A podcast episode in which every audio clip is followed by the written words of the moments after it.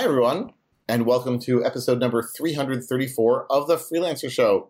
This week on our panel, we have Eric Dietrich. Hi, everybody. And Jeremy Green. Hey, hey. And I'm Reuven Lerner. And this week, we're going to be talking about working across borders, working across different countries, um, and the fun and excitement and challenges that can ensue from doing that. This episode is sponsored by Sentry.io. Recently, I came across a great tool for tracking and monitoring problems in my apps. Then I asked them if they wanted to sponsor the show and allow me to share my experience with you. Sentry provides a terrific interface for keeping track of what's going on with my app. It also tracks releases so I can tell if what I deployed makes things better or worse. They give full stack traces and as much information as possible about the situation when the error occurred to help you track down the errors. Plus, one thing I love, you can customize the context provided by Sentry. So, if you're looking for specific information about the request, you can provide it. It automatically scrubs passwords and secure information, and you can customize the scrubbing as well.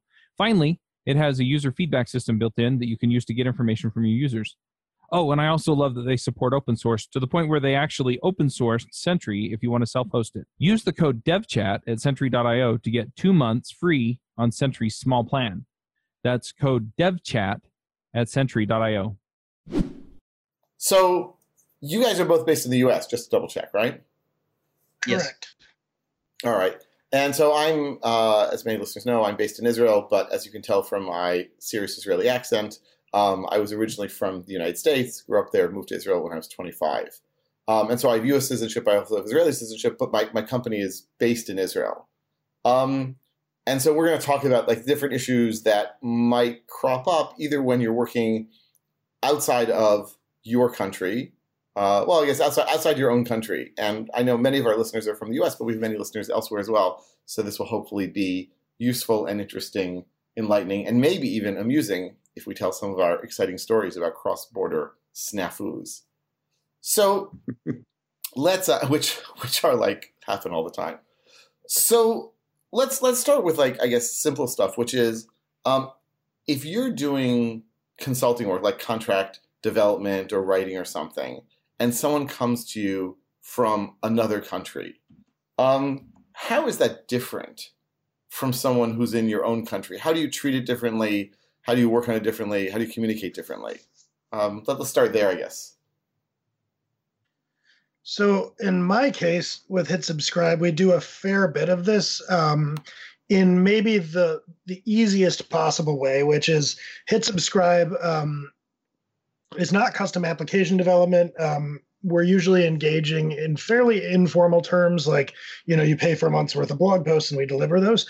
And um, during the course of that, we have had customers, clients um, in Australia, Israel, uh, New Zealand, a number of EU countries, so a lot of different places. And I'm trying to think of uh, it, so in the simplest case, almost nothing is different there in terms of like contracts or anything like that because we really kind of mostly avoid that. Um, we will sign contracts that um, clients either here or overseas have um, with a careful review, but often we don't, you know, bother with that. Um, and I guess the biggest thing that we wind up having to worry about there, and you know, maybe sort of the ground floor in thinking of these things, is uh, payment, because options typically go out the window like you know a lot of your clients if you're in the us may pay you via check through the us mail or they do some kind of like ach bank deposit um, that gets a little more complicated uh, with um, international transactions. So from a financial perspective we find ourselves on the receiving end of lots of wires wire transfers and um, uh, paypal and services like that and there are some others i forget um, there was a really good one we were using for a while. Anyway, I'll see if I can look it up at some point. But so I guess uh, I'm saying maybe the the first fundamental thing you've got to be thinking about is um, uh, payment. Like, uh, how is that going to work? And then if there are contracts involved, I would say um, that's going to get interesting because you have to think about, um, you know, where is the contract any dispute going to be adjudicated? You know, what sort of enforcement vehicles are there? And I'll maybe cede the floor on that one because I don't have a lot of experience with managing uh, overseas contracts. so I can tell you that um, I mean I've done it for a good number of years, and I basically throw up my hands, expecting anything serious to happen with those contracts. I mean, you know, if I signed with someone in the U.S. Um, with my Israeli company, and something goes wrong, and they're going to sue me. First of all, it's they're not going to sue me, and second of all, what? Like then I'm gonna like we, we could fight over where the jurisdiction is, whether it's in Israel, whether it's in the US, where in the US and so forth. Generally I'll just cede that to them, whatever they want. Just because mm. I, who cares? If it comes down to anything, I'll just give them the money. Because the moment that I step on a plane, it's like thousands of dollars in flight, hotel, opportunity cost, and so forth. Um, I mean, I think I seem remember once having a client where we were both so amused by the fact that we need to come with a jurisdiction that we actually chose London because it was halfway between the two of us. But of course, this was like you know, even more absurd than you would typically want. Did you ever need to go to London for that? no, no, no. I mean, I mean, as you guys know, I'm, I like I'm in London now, giving a course, but it has nothing to do with legal troubles. Uh, I mean, the only legal problems I've had that actually I had to go court with were, were all in Israel, and they were locally. So, um, yeah, yeah, no. So I just I, that's the thing that I'm first and most willing to give up on, um, even though it, it, potentially could be really big. Um, maybe I just, especially now that I've moved more into training, uh, it's like so. I, I have one client, and we'll talk about this a little bit, but like I'm, I'm starting to move into the U.S. market, and so I've started to uh, like be reading and going over and signing contracts with U.S. companies. And U.S. companies um, like are very strict in terms of like if I am giving training, I still need to provide crazy amounts of insurance. And I remember joking with my insurance agent. I think the only danger I am to these people is that I'll bore them to death during my lecture. Like, what am I going to do? Come in with an axe and murder all of my students? Like, what are they really worried about? but they do tend to worry a lot, and so there'll, be lots and lots of fine print in the contract about exactly this sort of thing. So I think I think some of the requirements to carry insurance is less worried about what you're going to do and more about what might happen to you. Um, like if you get injured on site there somehow. Uh, again, I'm no expert in this, but but I think that's what they're going for with things like general liability or whatever.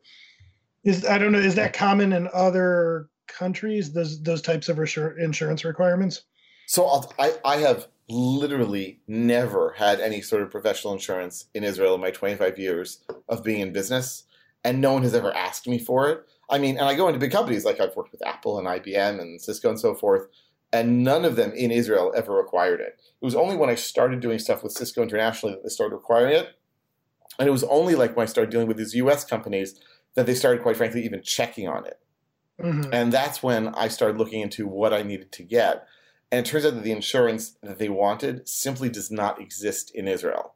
Like, it, like it's just, or actually, it simply does not exist outside of the United States. I wish I could remember exactly what the, the description is. It's like general something, something, something, demonstrating my my great knowledge of the subject of insurance.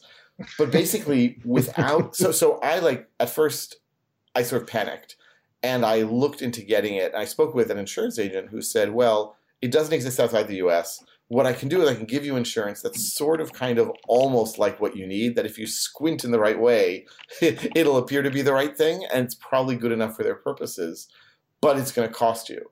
So this, like, I think it's general liability and something or other. Okay, I'm getting like one word at a time here every few minutes.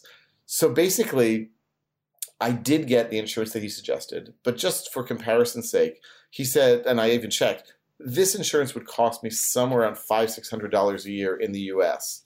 It cost me more than three thousand dollars in Israel uh, to purchase. Um, and once I got that, then the company was like, "Okay, this is good enough." And I said, "Wait a second, you need to change your master services agreement because it says that I'm going to get insurance. I think they want like up to two million dollars of liability." Um, and I said, "Well, mine is only for 1 million. Can we change the MSA?" Or can you give me a letter saying that my insurance is sufficient for your purposes? And they said no. And my interpretation and my insurance agent's interpretation of this was their legal team, their insurance team wasn't willing to officially say, yes, what I had was good enough. But they realized that I jumped through a lot of hoops and they were willing to look the other way. But it's quite possible that if something happened, they would point to a breach of contract or God knows what again, the odds of something happening are so so slim that I'm just not going to worry about it very much. Um, and even truth be told, if I were to slip somewhere, I don't think I would sue them anyway because I, I, just like I can't imagine doing that. But um, you need to have it. Like I need to show them a certificate of insurance in order to even make the contract go forward. And here's a sad coda to the uh, story. So I got this insurance, but I got it too late to have the training that we had agreed upon on the date we'd agreed upon. So I lost out on a lot of money for that. But wait, it's worse. Um, the, the the guy said, "Look, I feel really bad about this, so I'll make sure that you can do two trainings in 2019." So I kept calling him back from like the first or second week in 2019, every week or two, saying, "So what's going on?" He would say, "Well, our budget's not decided. Our budget's not decided. I'm really sorry." And then later on, he said, "Well, the budget is it's it's close to decided, and you're only going to do one training." And then I finally spoke to him a few weeks ago, like two three weeks ago. He said, "Oh, I guess you didn't read the news. Our profits were down dramatically. Our CEO was tossed out on his ear, and training budgets and all other budgets are slashed or frozen. So it's not happening." So wow. So there went Man. my three thousand dollars supporting the poverty-stricken insurance uh, industry. Um, I, I will. I will add, by the way, um, that my one little win on this was their uh, MSA required that I also have car insurance, and um, I was warned about this by some friends actually, and so I wrote down the MSA or my comments. I will not be driving a car anytime when I'm giving your training like I go by public transportation, or better yet, I get a hotel room within walking distance. Um, and they, so I actually had two companies where I've dealt with this recently. One of them agreed to remove the car insurance requirement. The other said, we actually don't like to change our MSA.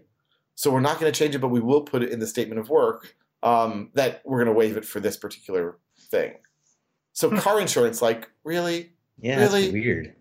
So yeah. Do you, do you like what sort of insurance do you guys have actually? And and would you even like would it cover you if you were to work with someone like if you were to fly abroad and, and use it or, or do some work? Whew. Um, for me, in the consulting I've done, I've only ever carried any insurance briefly, like for a particular engagement, and then canceled it. Um, maybe errors and omissions and general liability. I'm I'm trying to think, but I don't regularly carry any kind of professional insurance like that. Um, with hit subscribe, uh, we might look at oh I forget what it is, but there's some kind of you know related to trademark or copyright. There's some kind of uh, insurance you can carry. It's not. It's on my radar to look into it, but we haven't done that yet. So, you know, I'm I'm a little fast and loose when it comes to insurance.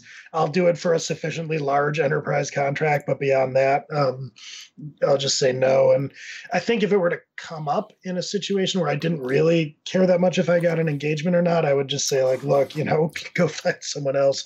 I'm not, you know, picking all this stuff up just for your MSA. Yeah, I don't carry any as a general rule either, and it'd have to be a, a very interesting and lucrative project, I think, for me to want to jump through all those hoops. There's been a time or two in the past where I've uh, investigated it when uh, submitting a proposal for something where they, you know, said that was a requirement, um, but then never got far enough with those particular uh, proposal processes that I ended up purchasing any insurance. Yeah, I thought So I, I, I I waited to get the insurance until I thought it was clear, but oh well. I think for like people out there listening to this is I remember talking to somebody recently and in the US um, it was somebody who was kind of bemoaning the existence of like a staffing placement agency, a Robert Half or something saying, you know, I'm I'm earning 65 bucks an hour, they're billing out at 100 bucks an hour. I have no idea what they're doing, you know, it seems like a ripoff or whatever. And I said, one of the things that they're doing is worrying about all this nonsense with insurance and stuff so that you can just show up and write code. Um, so in the US, I think those types of like, you know, matchmaking or placement agencies will worry about a lot of stuff for you if you're a freelancer out there. I'm sure you're right. I'm 100% sure you're right. Um, and part of it is also just sort of like, so people like me who salivate at U.S. sort of consulting fees and and so forth forget that a lot of it is because like you make more, but you also have more expenses. You have to deal with a lot more to this sort of paperwork. Um, and so, yeah, they're paying me a lot more than I would get in Israel, but I also have to put out a lot more in terms of attorney and uh, accountant and and insurance. You know, insurance. Um, and I'm sure, by the way, that in many times, many times these companies don't care. Except that their insurance, like the insurance that they have for their own company, requires that anyone coming through their doors be insured with X and Y and Z. It's all a matter of like, you know, CYA. Oh yeah, I mean, I can testify to um, dealing with people, especially the people who are requisitioning the services or whatever it is I'm doing, they generally couldn't possibly care less. And they view all the stuff being foisted on them by their legal department or, or compliance or whoever as a royal pain. Um, mm-hmm. So, you know, they're often serving as a go between saying, like, yeah, it seems perfectly reasonable that you don't want to get car insurance just to come here without a car. Oh, let me go back to the legal department and see what they say. yeah. Yeah. Okay. So, um, what about? I mean, you you alluded to this a little bit before, Eric. Like getting payments from other countries. So, like within your own country. Well, first of all, how do you guys get payments within the U.S.? Let's start with that, and then we'll, we'll move on from there historically through my consulting with DaedTech um, that was usually i would get a check cut um, and then with hit subscribe that's kind of a mix like um, some of our depending on uh, you know how much we're getting we'll collect payment through paypal and we have a paypal business where it's only a 50 cent fee. Um, we i think some companies still do send paper checks but that's not as common. We will get um, ach transfers which is like they just put money into our checking um, through a transfer and then wires uh, which cost us money. So there's kind of a variety. It runs the gamut. We're set up to receive payments from clients in most different ways that they want to do. Mm-hmm. And then if it's overseas, that pool gets limited to wire transfers. Um, and let's see, uh, payments through, I, I, actually real quick looked this up. There are services TransferWise and zoom are a couple of services that help, I guess, grease the skids for payments between different countries. Uh, so we use those commonly. And I should say that's both for receiving payments for clients and also to pay our subcontractors. Hit subscribe has something like 70 subcontractors, and a lot of them are, you know, uh, all over the globe. So we PayPal is good for that, but PayPal doesn't go everywhere. Like we had a subcontractor in Guatemala, so we used a service called Zoom, where you can send money to Guatemala, uh, even though PayPal couldn't for some reason. Um, really? Huh. I sort of yeah. thought PayPal was everywhere, to be told or just about everywhere?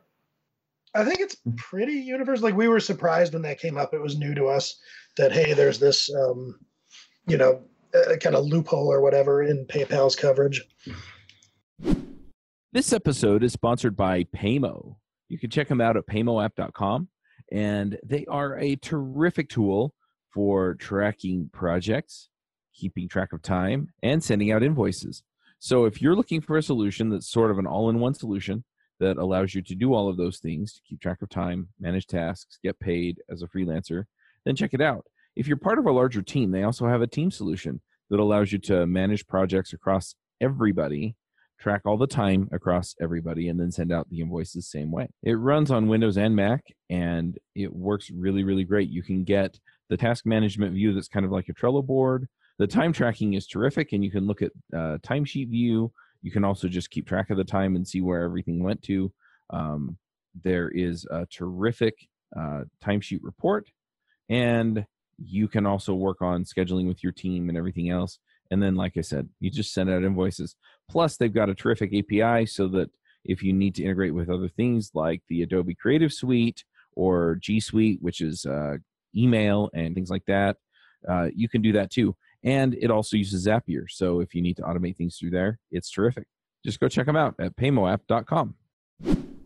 Yeah, I mean, like I used to get a lot of checks. Like even in Israel for a long time, I would get checks. You know, so I would get dollar checks from my U.S. clients and shekel checks from my Israeli clients, and I would go and deposit them and so forth. And Israelis moved away from checks. I don't know, a good ten years ago. You can still get them, um, but it's pretty rare, especially for businesses to do it. Everyone just does bank transfers.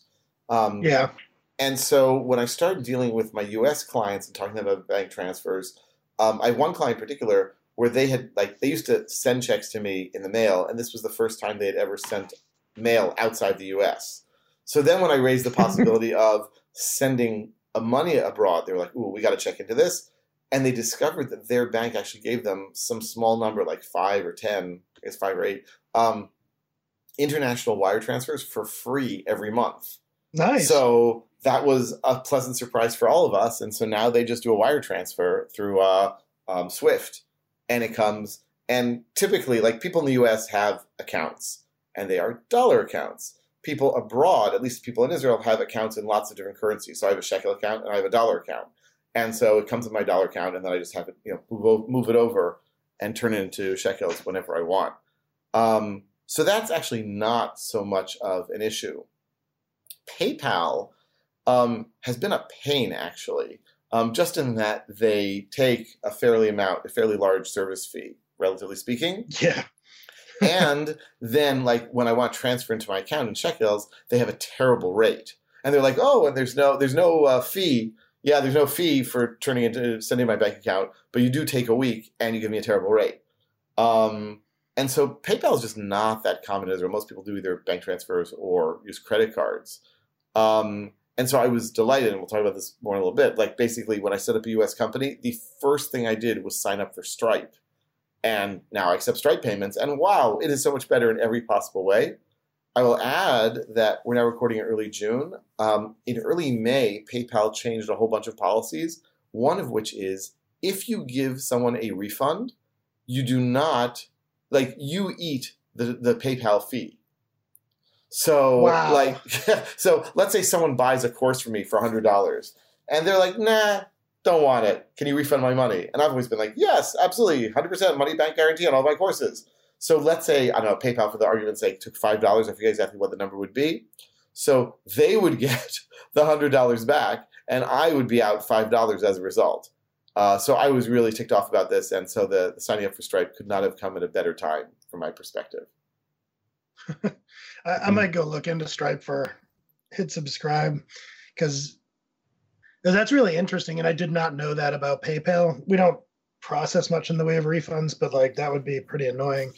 Um, I do know that when it comes to accepting payments, like I'm trying to think, we had a number of I have a number of clients in Israel, and those payments typically come in via wire. And at least in the US, if you're accepting wires, I think either domestically or internationally, um, fees are almost unavoidable. I've dealt with this with two or three banks now, and both incoming and outgoing, you get hit. Um, some of these services, like the the ones I was alluding to before, it's not as bad. But if we could maybe do this, can do you know if we can accept um, if we set up a US based Stripe account, can we accept international payments? Well, well, Stripe is basically, so far as I know, I've only been using this way for accepting credit card payments. Um, Hmm. So, but it's, I, I would not be surprised because they're trying to be all payments for all people. So I would not be surprised if there's something with Stripe where you can just like give them a URL or give them something and they send you the payment through that. I mean, I've been using Stripe for all of like two weeks now, so I'm totally new to it and I'm still exploring it. But I have to assume they allow that kind of thing. Yeah, I mean, you can take credit card payments from more or less anywhere in the world with somebody that has a you know credit card number that they can type into Stripe. That's interesting. I'm gonna have to give that a look. And actually, Oh. the the um, the, the subject of um, taking these payments reminded me too that like uh, oh shoot, what was I gonna say? Sorry, I was making notes about wanting to try Stripe. Never mind. If I think of it, I'll let you know. Uh, so, Reuven, one thing I'm curious about uh, when you are dealing with U.S. companies or really any any company outside of Israel, uh, when you are getting paid, do you ever find yourself kind of watching currency markets and trying to, you know, time payments so that you know you get a favorable exchange rate? You know, like looking for the dollar to go down or something. Um, No. no? Okay. I've to- I mean, I've totally given up on that. There were times when I would say, "Well, it looks like it's going up. It looks like going down. Maybe I should do it." And, and like, it's just not worth it. It's just like they, I, I'm sure, like if I were making millions of dollars from this stuff, then it would be worth it for me to hire someone who maybe could suggest how to do it and hedge my bets. Like, you know, airlines buy futures in oil or futures in dollars so that they can hedge their bets on the price of gasoline going up or down. And so, mm-hmm. but like, I'm such a small fry. At the end of the day, it's a few dollars here, it's a few dollars there. It goes up, it goes down. I figure over time it'll sort of average out. Yeah. And and the two main currencies that you deal with are relatively stable, right? Yeah, yeah. the, Like- shekel, the shekel and dollar. I mean, Yeah. the shekel now is I think like oh let me just look it up. But I think it's like three point seven shekels to the dollar, um, and it's been somewhere between like three point five and three point eight for the last few years. Mhm. So it's really not that big of a difference. I mean, whereas like as I said, I'm in London. I just met my cousin here last night, and she was saying, "Oh my God, the pound is like." dropping like a stone so uh, there are currencies where it's much a much bigger deal and there are much more fluctuations Hmm. Yeah. So I guess if if you were dealing with one currency or the other that were more volatile, that might be more of a concern for you than it is since they're both fairly stable. Is Right, right. fair I to mean- say? Yes, absolutely. It used to be actually Okay. back after Israel's hyperinflation days, in, eh, like through the early 90s, mid 90s, many people would say, okay, I'm going to charge you the shekel equivalent of such and such in dollars. Um, and so everything was basically dollar based, even though we were working in shekels. And at a certain point, the government said, look, folks, the currency is stable, stop it. And they outlawed charging in dollars. Uh, and that, like, all of a sudden, now everyone charges in shekels and no one thinks anything of it. Well, So that's interesting.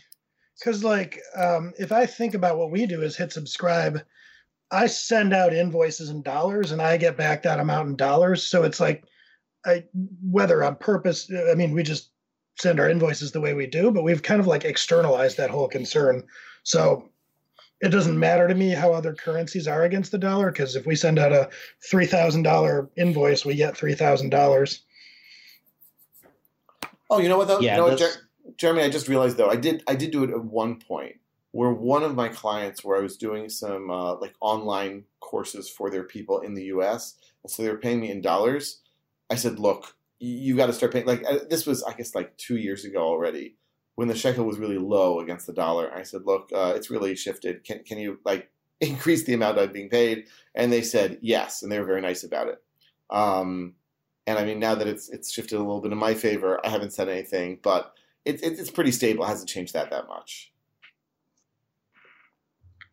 Cool. So for you know people that are listening that may be you know working across borders, uh, is there sort of any general advice here? I mean, I I kind of suspect that for the most part you want to bill and get paid in your local currency, just f- for your own kind of stability purposes and knowing what that amount of money is going to be, so that you know you don't have to take on the kind of money market speculation of worrying about if you're dealing with some other currency.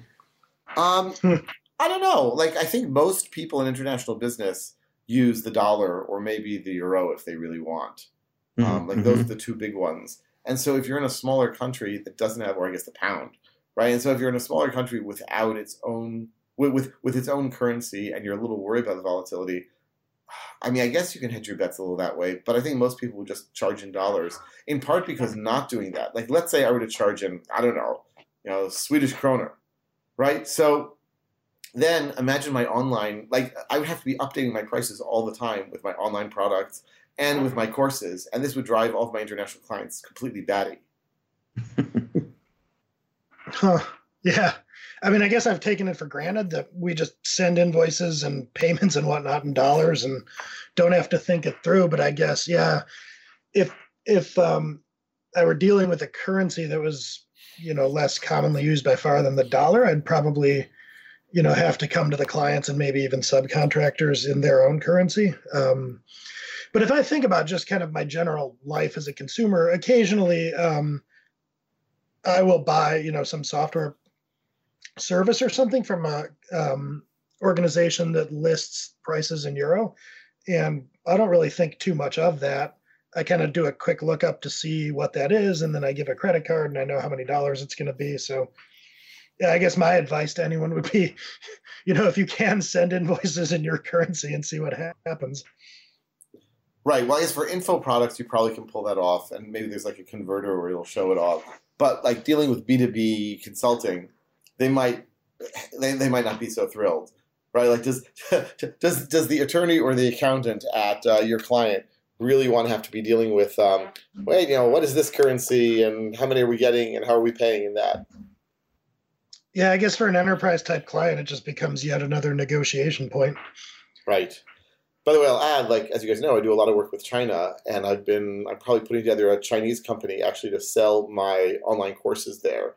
And part of the reason is that they don't have credit cards, they don't have PayPal, um, and so for people in China to pay me and to buy my stuff is very difficult. Um, and I actually talked to Podia, the um, platform I use for selling my online stuff, about maybe they can integrate WeChat and Alipay payments uh, like which is super super common in China, and they. they, they were very polite about it, but basically said, "We'll look into this, but we don't expect to do it anytime soon." Um, and so you have, you know, literally a billion people, a billion and a half people there who potentially could pay, but like you have a real barrier in terms of the currency and and uh, techniques. Um, what do you guys do in terms of sales tax? Um, and I'm curious sort of what you do in terms of sales tax in the U.S. And then we can turn this on its head and deal with like outside the U.S. and VAT and international stuff on that front. So in the U.S. and going outside of the U.S., um, I've everything I've always done has been like services, productized services, and there's no sales tax because I'm not selling a physical good of any kind. Um, we deal with different, and I'm sure this is true of you too as well, Jeremy. Right? Uh, yeah. Yep. Um, so that's just kind of how the U.S. tax code is structured. We're certainly paying tax on that income, um, whether as individuals or a corporation, depending on how you've incorporated. But unless you're selling like retail goods, you know, um, there's no concept of sales tax for services.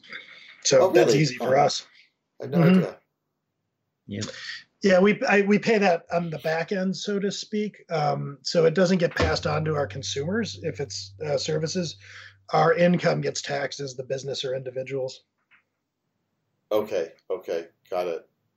So, right, I mean, so the way, so Israel has, like many uh, countries, except for the US, has um, a sales tax known as VAT, value added tax.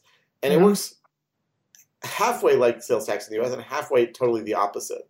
Um, and when I say it's the opposite, it's so here's how it works, right? If you, so let's say my company buys, I don't know, a computer.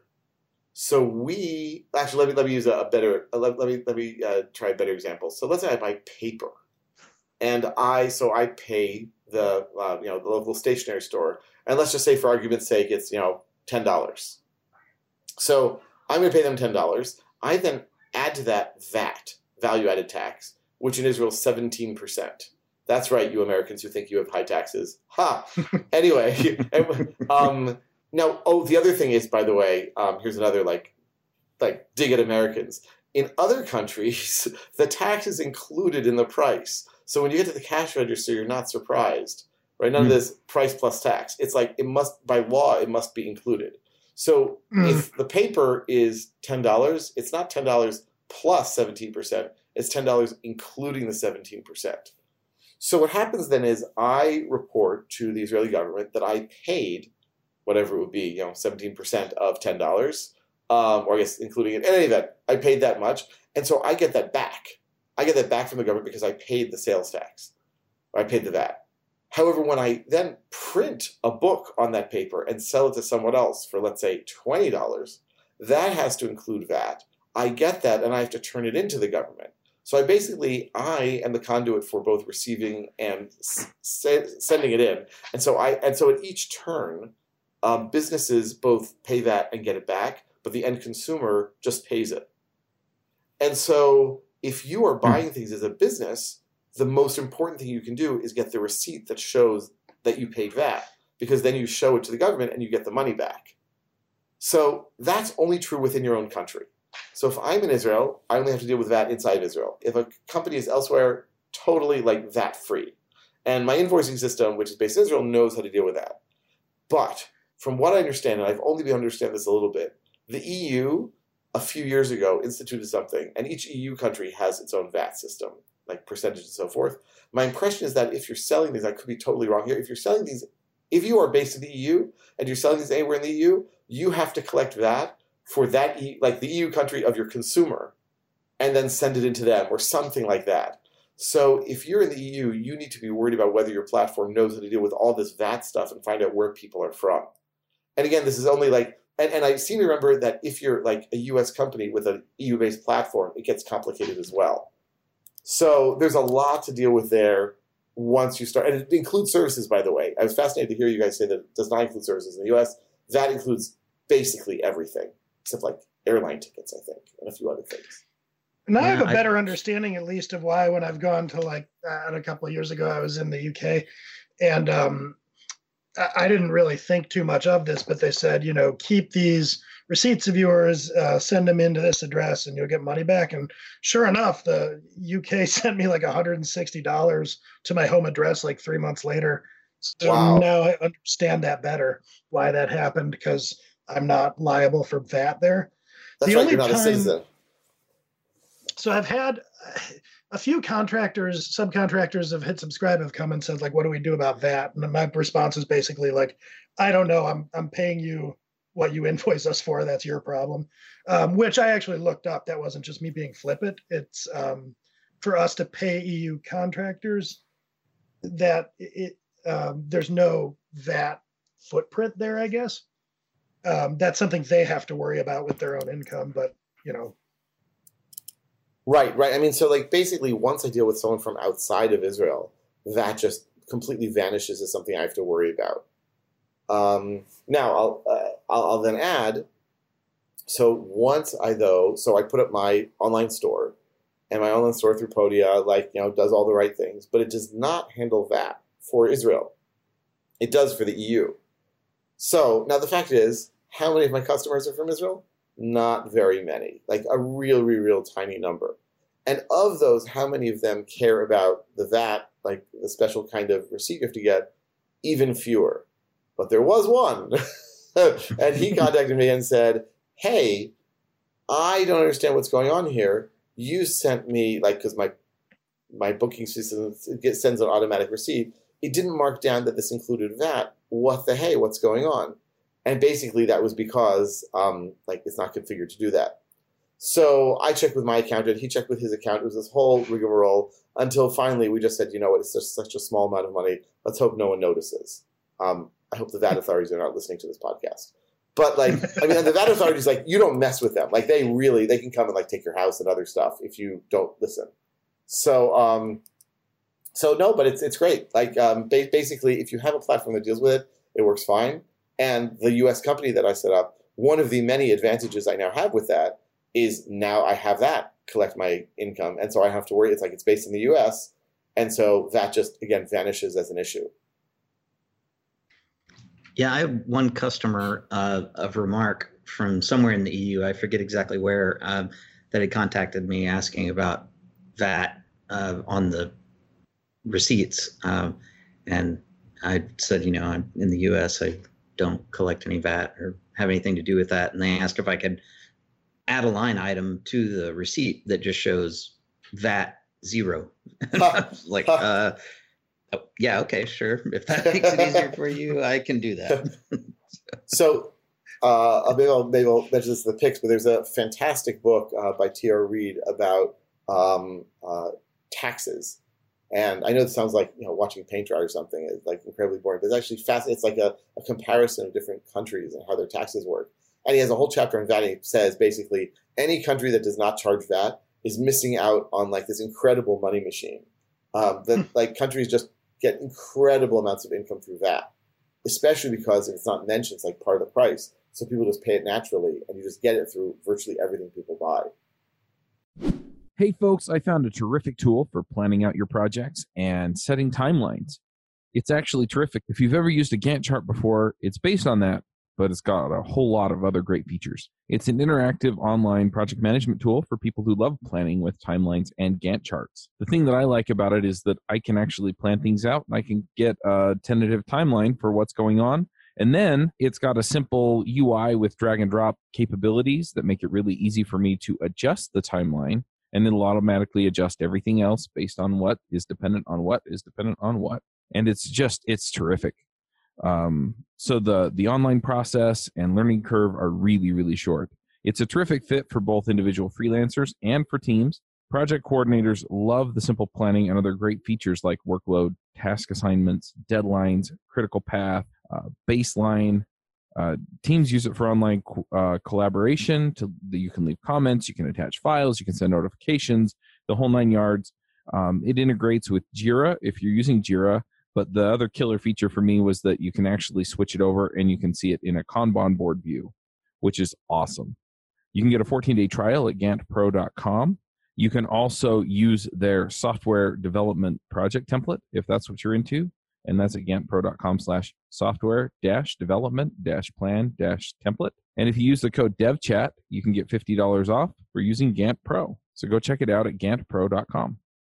All right. Well, so we're already talking about taxes. So I, I, have mentioned already a few times I started this U.S. company. Why, besides using Stripe and besides dealing with the VAT stuff, did I do it? Because those are not sufficient reasons.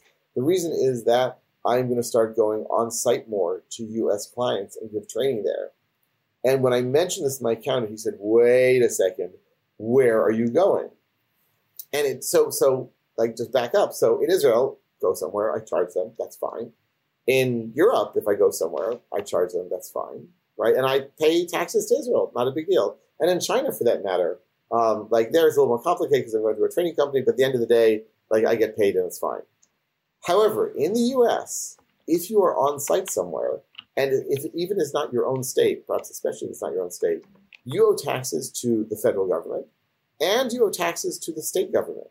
And when my accountant heard that I was planning to be in California and in Oregon, he said, wait, we're going to have to file state taxes from your Israeli company to the US federal government and to these state governments. And he says, even if you don't owe taxes, you have to file with them. And he said, if it's above a certain amount, and I'll almost certainly make that amount this year, you should just open an American company because it'll be way, way cheaper and less paperwork. Um, and so this has, on the one hand, dramatically complicated things. On the other hand, it has apparently simplified them and will save me some money. So, so I now have a Delaware corporation and a bank account, and it was surprisingly simple to set up. Um, I mean, my accountant has an agent in New York who deals with this, like a lawyer who sets it up on our behalf and like it cost me I think about a thousand dollars total for my accountant and the lawyer and everything. I know that's way more than it has to be, but I don't know anything about this, and we got it set up in like two days. Um, and I got a tax ID number. I feel it's I think it's just tax ID, maybe EIN. I might be getting that wrong. Uh, Synonyms. Oh, okay, okay. And then I used that to set up a bank account. Um, and I, I, found this thing called Azlo, A Z L O, uh, which is an online only bank for more or less online entrepreneurs. And uh, within, I don't know, within like three, four days of signing up with them, they approved all my documents. And now I have a US company and a US bank account, hooked it up with Stripe, uh, and it's all good. The only hitch with all of this, the biggest hitch, was I tried signing up with Azlo, and they said, Great, welcome. Now I have to sort of pretend to be in the US. So, you know, I use my, my parents' Philadelphia address and everything. Um, but I signed up and signed up with Azlo. They said, Great, we'll send you an SMS or a text message just to verify that it's you. Well, um, US companies don't really know that the rest of the world exists when it comes to phone numbers. And so there was no way for me to enter my Israeli phone number in their text field. And I was using Skype for my US phone calls, and Skype doesn't receive SMSs either. So I'm now a happy new customer of phone.com which gives you a US phone number. And on your, you get an app that you put on your cell phone that you can receive US phone calls and SMSs. And then I went back to Azlo and I gave them my phone number and they SMSed me my like passcode or whatever. I entered that. They said, great, you're verified. We know that you exist. I went into my bank account and all is good. Nice. But it's like way more complicated than I would have expected. But it's amazing this technology allows it to happen. Um, and now when I go to the US, so we'll have the, the US uh, uh, company sign for it. By the way, I'll just add one thing and I'll let you guys like go on more. Um, my accountant said that we're going to have to play some games with like which company does what. So for so first of all, it's going to be like my Israeli company is going to be selling services to the U.S. company or something along those lines. He's going to figure exactly how this works, um, so that like that the U.S. company will have to pay salary because you can't have a company that doesn't get salary. But we're also going to have to like deal with who pays for what. So, for example, I go do training in the U.S. The U.S. that my client pays my U.S. company to my U.S. bank account. We file all the taxes. We do all the things we're supposed to do. But wait, I have to actually get there, right? So who pays for the plane ticket? Well, if the U.S. company pays for the plane ticket, then I apparently can only deduct the amount from the company's home address in Philadelphia to wherever I'm going, say California. However, if my Israeli company pays for the plane ticket, then I can expense it all the way from Israel to California. So basically, my expense, I should check with him first and see which company should actually be dealing with this. Uh, that sounds even more complicated than than me dealing with the U.S. government, and that has not been easy. what, what, what sort of problems have you had with the government, or do you want to explain them all in front of thousands of listeners? Figuring out, you know, um, as a as the owner in a few different businesses and the taxpayer, figuring out what the best structure for those businesses is, figuring out where I can deduct which kinds of expenses. Like the U.S. tax code is sort of notoriously overcomplicated.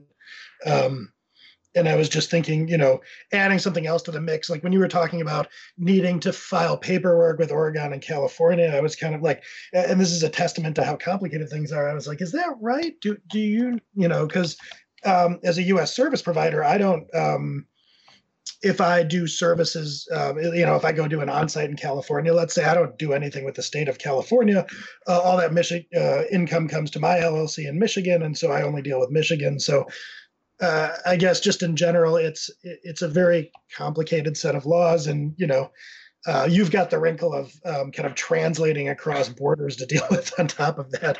Yeah, and add to that the fact that I'm a U.S. citizen, so we've had to balance out, like, as a citizen who has to pay them, or at least file with U.S. income tax every year, make sure that I mean, it's just like, it, it, yeah, it's it's very good that I have an accountant who both is an expert in Israeli and in American taxes because it's getting very complex very fast.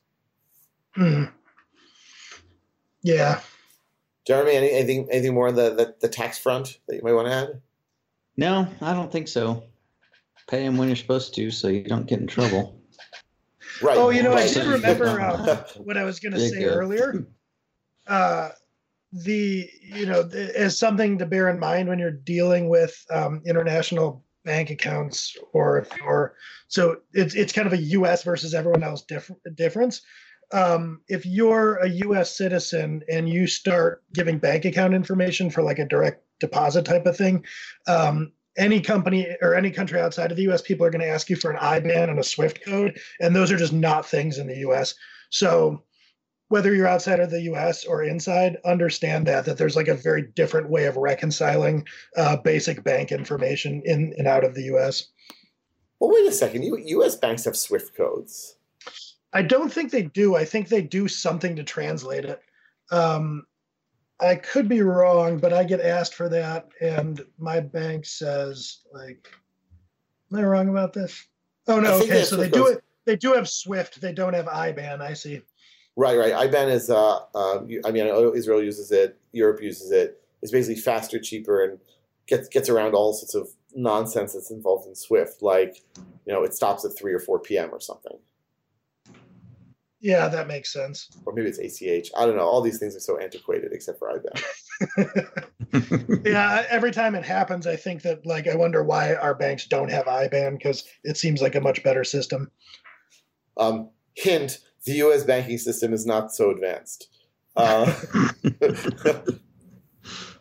um, Truth. So I, um, you know, I travel a bit, and about a year ago, um, I realized wait a second. When I go to other countries, do I need to get visas to do my training there? and suddenly this like became a, a, something I should think about because I mean, okay, I have U.S. citizenship, I have Israeli citizenship, fine. I know like when I go to China, I have a visa. I actually got a ten-year visa for business to go into China, which is fantastic. Um, it was even more fantastic um, when well, I had I had one, and then my and then my passport was basically nullified uh, for all sorts of bureaucratic reasons. So I had to get another 10 year visa. But now this one, I'm going to hold on my passport as long as I can.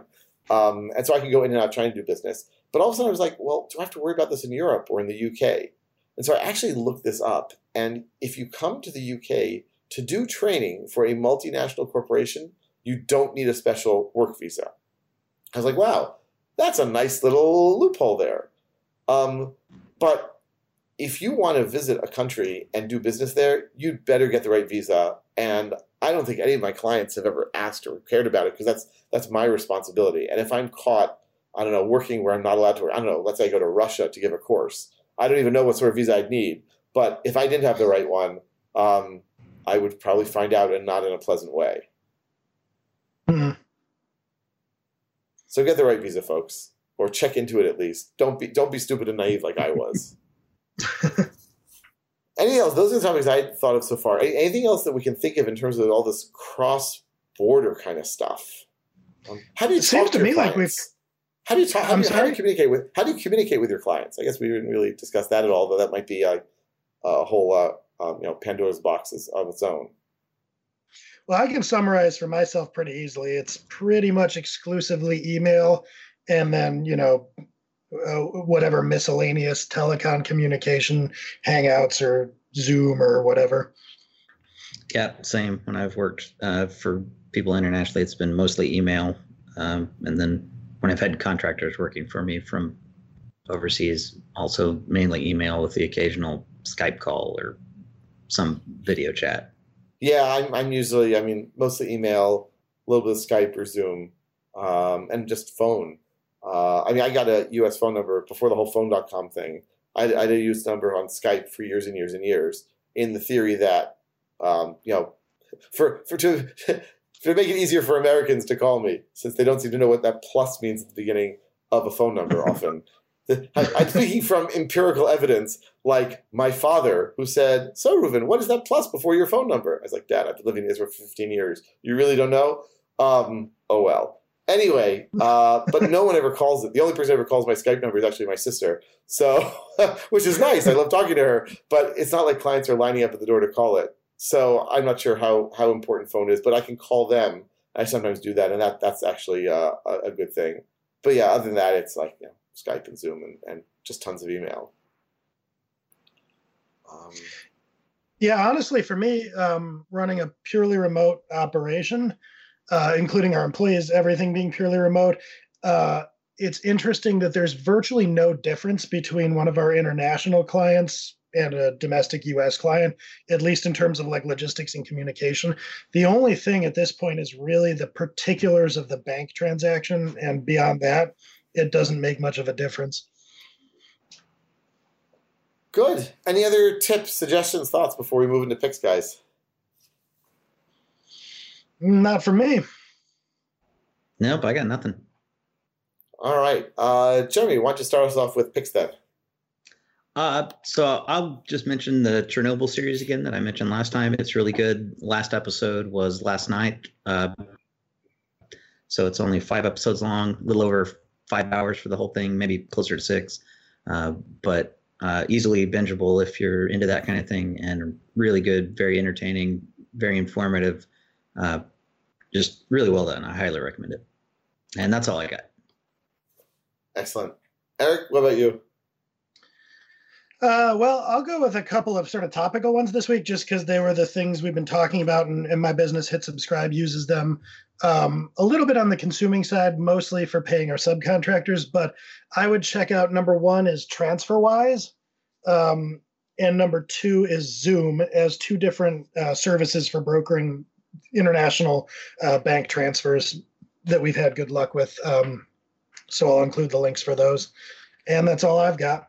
All right, so I've got uh, two picks, both of which I mentioned earlier. One of them is T.R. Reid's amazing book called A Fine Mess A Global Quest for a Simpler, Fairer, and More Efficient Tax System.